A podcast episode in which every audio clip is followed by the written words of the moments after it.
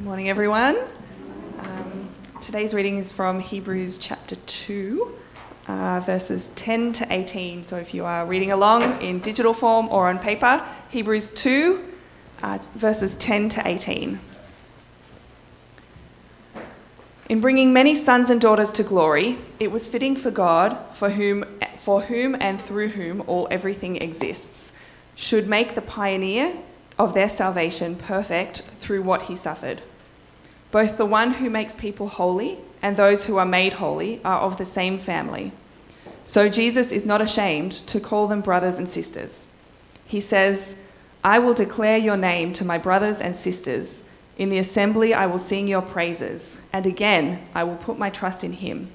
And again, he says, Here am I, and the children God has given me.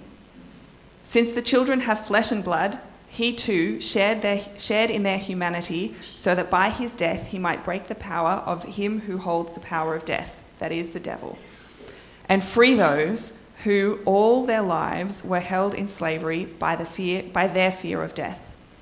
For surely it is not angels he helps, but Abraham's descendants. For this reason, he had to be made like them, fully human in every way, in order that he might become a merciful and faithful high priest in service to God, and that he might make atonement for the sins of the people.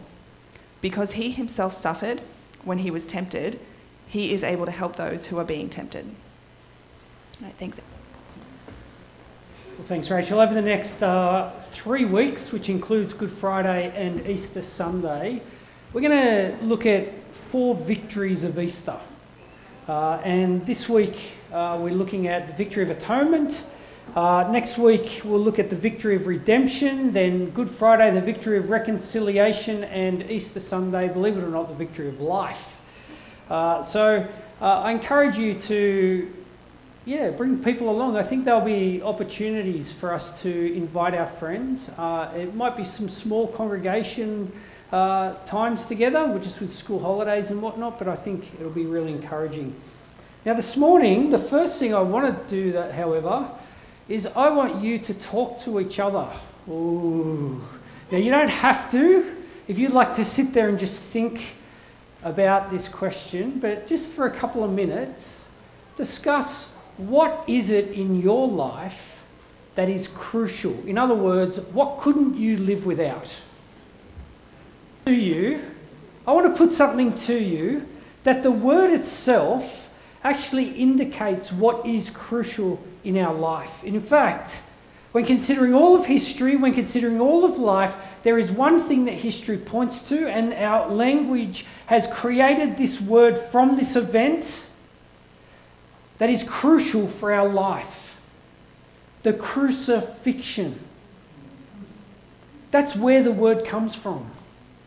When people have created this word, it's crucial, it is pointing back to the cross, saying it is as crucial as the crucifixion. And so, this is why, over these next four weeks, as we lead into Easter, I want us to get just drilled down four times, that's all, into some of the most important achievements and victories of the cross.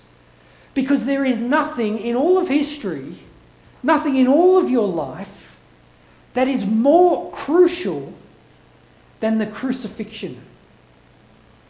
So I'm going to pray, and, uh, and then we're going to have uh, a closer look at this. Heavenly Father, uh, thank you that we can come and consider your cross, the crucifixion, the death of the Lord Jesus Christ. Father, help us today to understand the atonement and what that means and why that's so crucial to our life. And so, Father God, we thank you for all the chatter. We thank you for these other wonderful things that we know that you provide us with uh, for our life for sunshine, for wives, for husbands, for, for, for friendships and relationships, and for water and food. But, Father God, help us now to see that it is the crucifixion of the Lord Jesus Christ, which is so crucial uh, to our lives. And we pray this in Jesus' name. Amen. Well,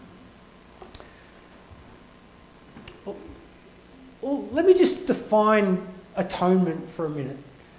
Atonement is simply means to right a wrong. It is to do something which is considered sufficient punishment and will appease or satisfy the person that you have wronged. Now, in 2016, uh, Anwar Ali, I'm not sure if you heard this story, he attended an Islamic mosque in Pakistan and he was celebrating the Muhammad's birth. Now, um, the Imam of the mosque asked the gathering, Who of you, who among you is a follower of Muhammad? And being Islamic, being Muslim, they all raised their hand. Then the Imam asked, Who among you doesn't believe in the teachings of the Holy Prophet? Now, Anwar Ali misheard the question and thought he had said, Who does believe the teachings? He shot up his hand to the surprise of the 100 or so worshippers. Now, he was interviewed on the BBC after this, and he said, When I raised my hand unwittingly, I realised I had committed blasphemy and needed to atone for this. So he went home and chopped off his hand under a grass cutting machine, then returned to the mosque and offered the severed hand to the Imam. See, under the rules of Islam, the hand that commits blasphemy should be chopped off in order to atone for the sin that it had committed. See, to make atonement for a past sin or mistake means to do something which is considered punishment, which will appease the person you have wronged. In Islam, to appease their false prophet Muhammad for blasphemy, Ali had to chop off the arm or the hand that unwittingly blasphemed. But in the biblical sense, as we open up God's own word, it also means to right the wrong, but it's talking about righting the wrong of our sin, which is the offences that we have committed against God. Both the offences we have done, uh, our sins of commission that we talk about, so the things that we have actively done against Him, and the sins of omission, the things we haven't done which we should have done, which we don't even at times think and realise that we haven't done. But how is this possible that we are to atone for all these things? Well, Romans 3 says this it says, There is no one righteous, not even one, no one who seeks God. There is no one who understands, sorry, no one who seeks God. All have turned away, they have together become corrupt. See, this is the big tension in the Bible. There is no one who can stand before God and offer anything that is going to be worthy of atonement. Because the truth of sin goes far deeper. And if we are to keep doing this over and over, then in the end, we're going to have to continue to make this atonement on a daily, monthly, minute by minute basis as we constantly worry about the things that we have done. See, in Romans 3.23 later it says, we have all fall, fallen short of the glory of God. See, put simply, and I've said this many times, it's like an archer. It just means that this arrow of righteousness that we're shooting at God's standard, which is His benchmark, which is perfection, always falls short. There's nothing we can do to reach that mark. And because of this, Romans 1 tells us our great problem we often think our great problem is so many things to do with sin, but our great problem is God's wrath, his righteous punishment and anger towards us for that. At the core of everything that the cross achieves, the central problem that we have is God's wrath towards us because of our opposition, our sin to Him. So, atonement means to appease God's wrath. But in order to appease God's wrath with the atonement of our sin and to make us right again, what are we to do? See, we could. We could blind our eyes when we have a moment of lust or like that's uh, like that boy cut our hand off when we do something we shouldn't. Uh, we might uh, we might we might kill ourselves in the end, just, you know, because that's the despair that we end up heading into. Because ultimately, and you can see there the self flagellation of uh, the bottom right hand corner there, that's actually Um, people who self flagellate with whips, that's blood on their backs, believing that they're atoning for the things that they've done wrong. But you see, this leads nowhere because we cannot fully atone. See, what if I die with some sin unatoned for? What if something happens in my last dying breath and I haven't had a chance? What if there are things I didn't even realise I'd committed? So it's a great dilemma of all religions. In fact, all religions, in some way, are seeking to, to overcome their failings but that's why they don't have great assurance. That's why the boy had to go home and cut off his hand simply because he had no assurance that God's love existed, that God was beyond us having to make things up like a scale for what we've done wrong. And it's the dilemma we see in Israel in the sacrificial system. See, the centre to the sacrificial system was the, uh, the Day of Atonement every year.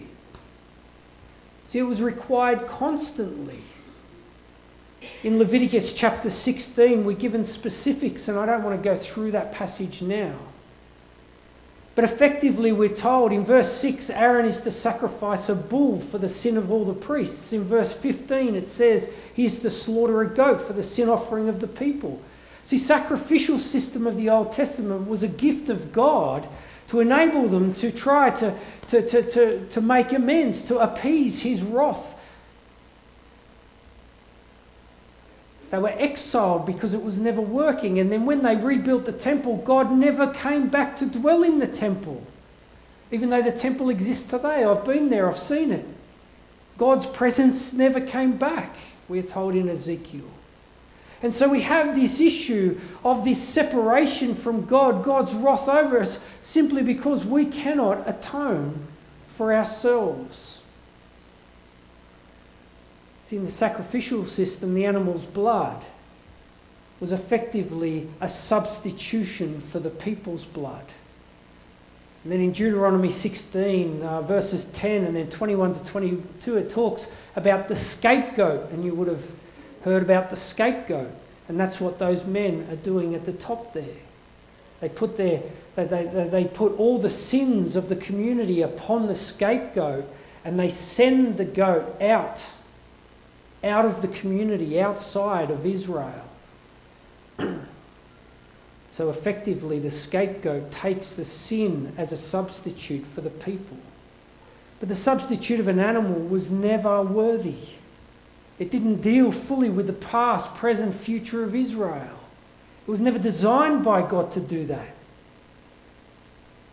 Just as the law was always to point us to the sin that was within us, the sacrificial system was to point us to the true substitute that could take the sins and was worthy, not an animal, but the one who could take our sin once and for all and that is the Lord Jesus.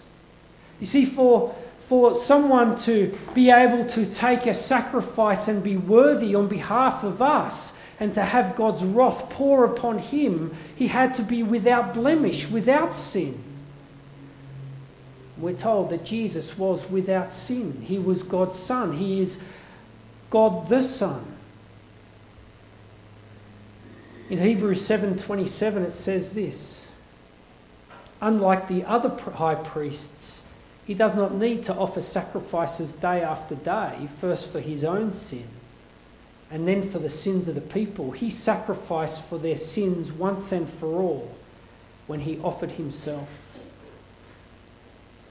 See, the crucifixion of Jesus hones us in to the most crucial part of what our faith achieves, the faith given us by God. It is the atonement. As Jesus hung on the cross, God's wrath was poured upon him as your substitute. We call it in theological terms penal substitutionary atonement. Penal, it is a declaration by law. Substitution, it is the worthy for the unworthy. And it is atonement because it was worthy to appease. It took and made the punishment just and righteous, and it was worthy. A punishment that you could not take yourself, the things you could not make up for yourself. And this is the great victory of the cross. Jesus, our worthy substitute, his life for your life. But not just the punishment, but his righteousness given to you. We call that imputation, not injection, imputation. You are clothed in his righteousness. His perfect life is clothed on you. So as God looks upon you, he doesn't see you for your sin, he sees Jesus' perfection. And so the wall of hostility between you and God has been broken. And we saw, see that the, terp- the curtain to the most holy of holies in the temple was torn in two. So access to God was now through faith, as it always was, but it was broken once and for all because God's wrath had been satisfied, it had been appeased. A worthy punishment for the sin of you and the sin of me. There's a great hymn that uh, I used to love singing uh, when I became a Christian. I was in a Presbyterian church. It was Rock of Ages, cleft for me. Let me hide myself in thee. Let the water and the blood from thy wounded side which flowed, O be of sin the double cure. Cleanse me from its guilt and power. Nothing in my hand I bring. Simply to thy cross I cling. Naked come to thee for dress. Helpless look to thee for grace. Vile I to the fountain fly.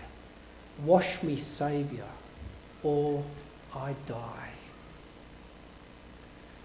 And that is the heart of the victory of atonement. We are washed, we are cleansed, God's wrath is satisfied. We hide ourselves in Him through faith.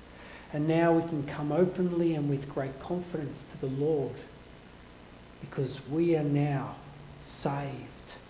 We are, God's wrath is satisfied.